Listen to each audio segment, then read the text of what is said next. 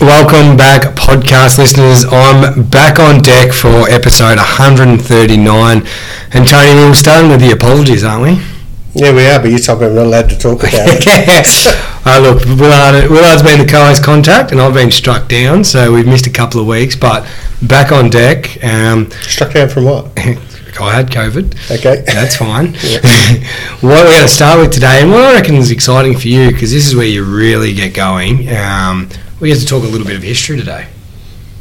Absolutely. And this is this is this is where you get most excited. But you did send an email out. Was it this this early this week or late it all last sort of week? blends in. Yeah, Yeah, it all of- Wednesday, so I'm sure it was this week. But I want to cover off on that article, and, and the headline to that article is "Market Fall Reveals Your Tolerance." Um, do you want to give a little bit of a background before we dive in? Yeah, it's it's interesting because markets never go up in a straight line, and the analogy that you know we've used for many years in here is that if you think of a kid walking up a set of stairs bouncing a basketball, if you focus on the basketball, you'll go dizzy. Uh, but if you focus on the fact that he started at the bottom of the stairs and ends at the top, uh, so he, but he didn't go up in a straight line; it was up and down the whole way. And that's what happens. And sometimes markets uh, suffer severe corrections, and sometimes that is because people are spooked, like what happened during COVID, as an example. Yep. And in all in all honesty, there was you know the uncertainty of what was happening, so so you can understand why people were spooked. The last quarter of 2018 was quite a severe correction, but it just happened a little bit a day, so no one really noticed. It's like weight creeping up on you. You know, all of a sudden you stand on the scales and say, the suit's a bit tighter, but it was just a gram a day, a gram a day, all of a sudden becomes a kilo and two kilos. And, and that's what happened in the last quarter of 2018. And it's just that we this January it's it's been noticeable and it's been you it's been due to the scares of the you know the very high inflation that we've been experiencing Yep. uh, since the world has semi uh, highly semi opened up again. So yeah, so markets do go up and down. Yeah, uh, I think the article starts off with a great quote as well, um, and we'll dive into, I guess, uh, risk tolerance and profile on that as well. Um, but it says each person has to play the game um, given his own marginal utility considerations and in a way that takes into account his own psychology. If losses are going to make you miserable, and some losses are inevitable, you might be wise to utilize a very conservative patterns of investments and um, save all your life. So you have to adopt your strategy to your own nature and your own tolerant, uh, talents. I don't think there's a one size fits all investment strategy that I can give you. That's Charlie Munger in 1998, and I think this is nearly something you start with with all clients. Is Yeah. not every client fits into the same basket. Absolutely, Um, absolutely not. And I think, I mean, if you take Charlie Munger, for those of you who don't know him, he's the even more direct version of Warren Buffett. He's Warren Buffett's business partner, so everyone knows Warren Buffett and Berkshire Hathaway. Charlie Munger is the guy worth the same amount of money Yeah. uh, who sits on his side and uh, is very dry. Uh, he's, he's 90, 98, 99 now, I think. He's uh, you know, and he's still he still goes and gives talks all around the world, etc. Very few nowadays, but because he's you know everyone would love him in high demand. But yeah, they're you know him him and his business partner have done pretty well in the investment world over the many decades that they've been in it. But what we're talking about here and what he's talking about is that it's markets do go up and down, and there are losses in the market. You know, over a period of time, the market is usually higher than what it was. And even if we're just talking that article I sent out, all we're talking about was the indexes. Yep. We used the US index and the Australian index as an example. And I think there's there's two ways of looking at this. Is that you know how you have the gambler who only ever remembers the wins. Uh, so, as an example, oh, I won fifty five dollars on Tattslotto this week, but I spent two hundred dollars on a ticket. so it's uh, but they talk about the fifty five dollars they've won. They don't talk about the hundred and forty five they've lost, and that's a gambler, and that happens with people who do day trade in markets and things like that as well. They remember the gains, but they tend to forget the losses unless their bank account continually reminds them of the losses. Yep. The next part is though is it can actually be the opposite when it comes to the investment market where they totally ignore all the gains uh, but are so scared of those losses and and you know there's there's an example of a client's portfolio in January uh, where she rang and she said you know she said she's concerned because her portfolio is down by 15 grand, and you know that's a real concern to her. What wasn't taken into consideration though was the portfolio for the calendar year, so from January to 31st of December, was up 110,000. So if we take a 13 month period, she's still up by nearly $95,000. So to, to say, what should I do? Should I just go to cash or should I become more conservative? And you don't sell and go to cash in when there's a Boxing Day sale. If there's fraud, if there's uncertainty, you might get out of certain sectors, like with COVID. Uh, obviously, we didn't want to have exposure to the tourism sector or the hotel sector or commercial property sector, as an example, the REITs. Um, but in saying that, though, you know, if we'd got out of the market, we would have missed out on a 20 plus percent return for that entire period. Yep. So, having that short term fear factor of getting out of the market and then getting back in, it can, you know, and, and I did make a comment today, as you know, on LinkedIn uh, to a fund manager regarding that and Facebook as an example. You know, for full disclosure, I won't mention the fund manager, but I do invest in their fund actually. Yep. You know, on a personal level, I do actually like them and like their fund. But I did make a comment on that regarding this year you know, don't focus on what happened. You don't focus on what happened yesterday to try and pump up your own tyres.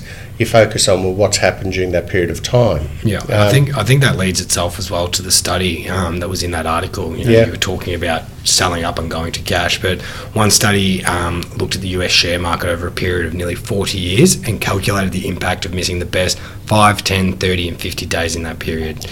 Now, So missing the five best days over 40 years. Yeah. So we're not talking over four months. We're just talking about over 40 years. So, an investor who hypothetically invested 10,000 into the S&P 500 index on the 1st of January 1980 and remained fully invested um, would have seen their money grow to almost 660,000 by 31st of December 2018. Now, if you missed out on those just the five best days during that period, you would have actually reduced their return by 35%. Missing out on the 10 best days would have cut returns by more than half.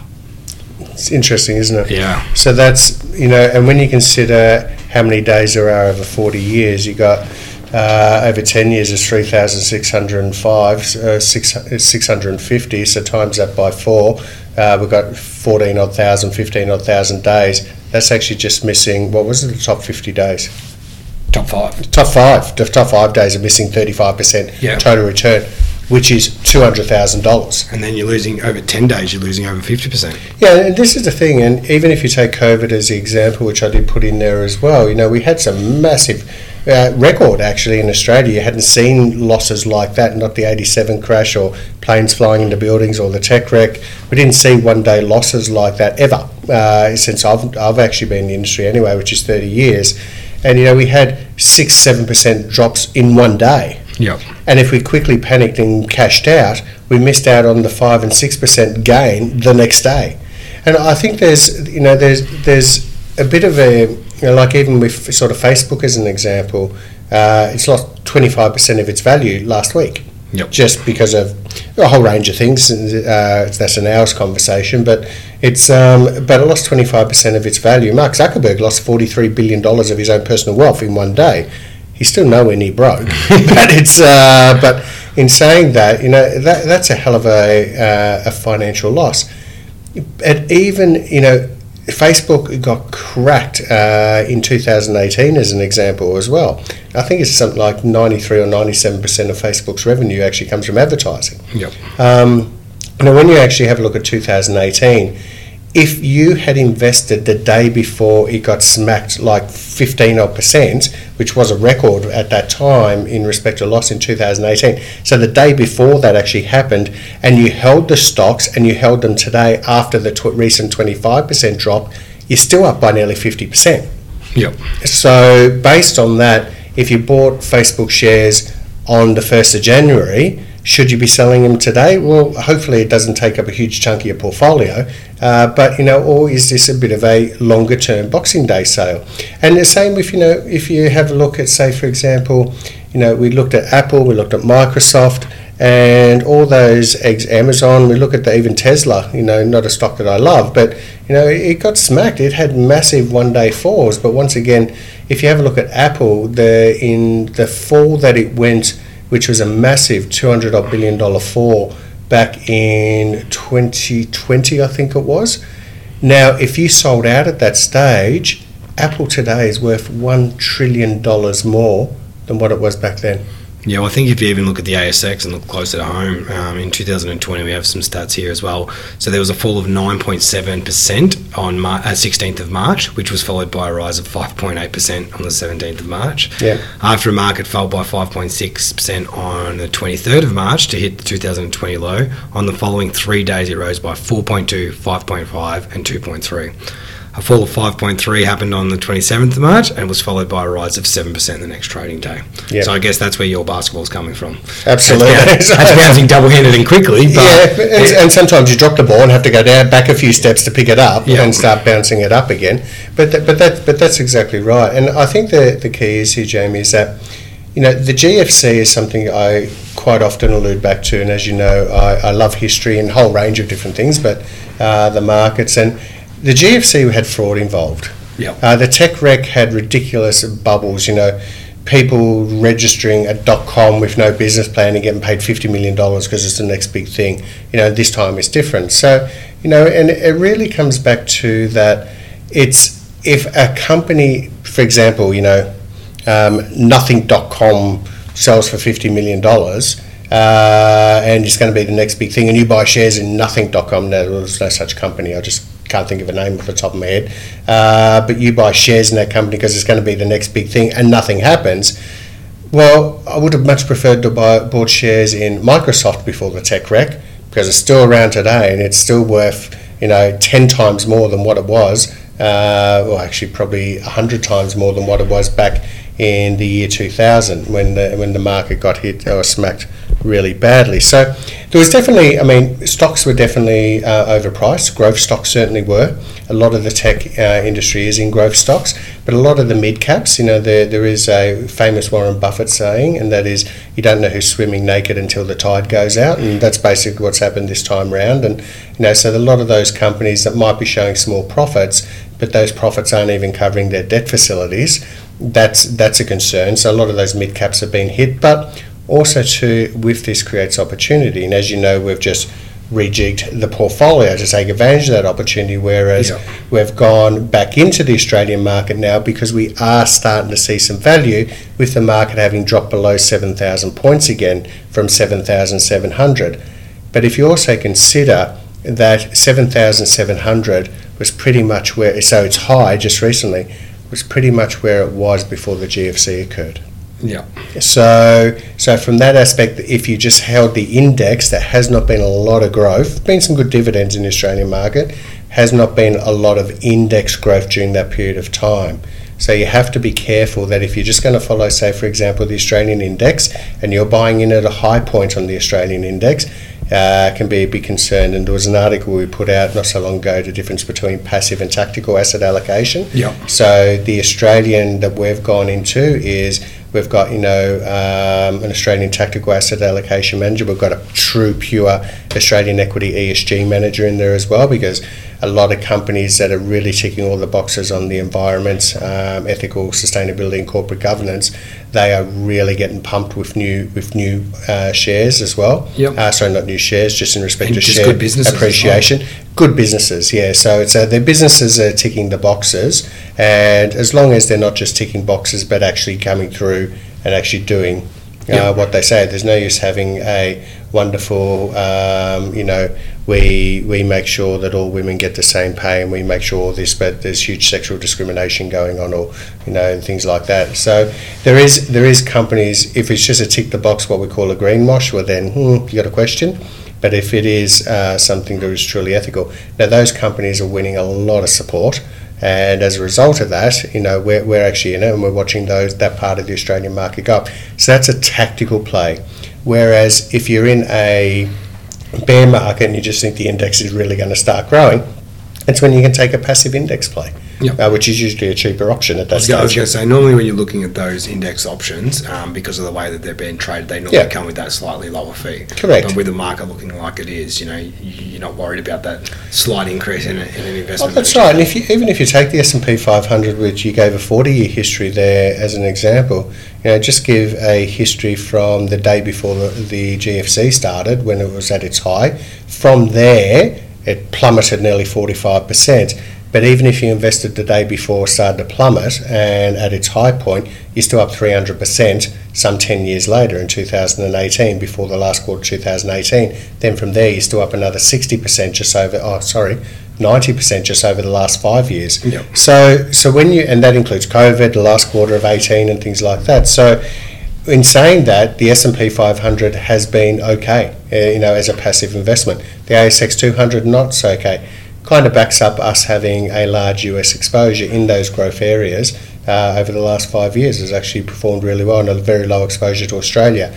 We've now sort of uh, taken a lot of those profits off the table and said thank you very much US, but uh, we've got some good tactical opportunities here in Australia now. We're coming back into that.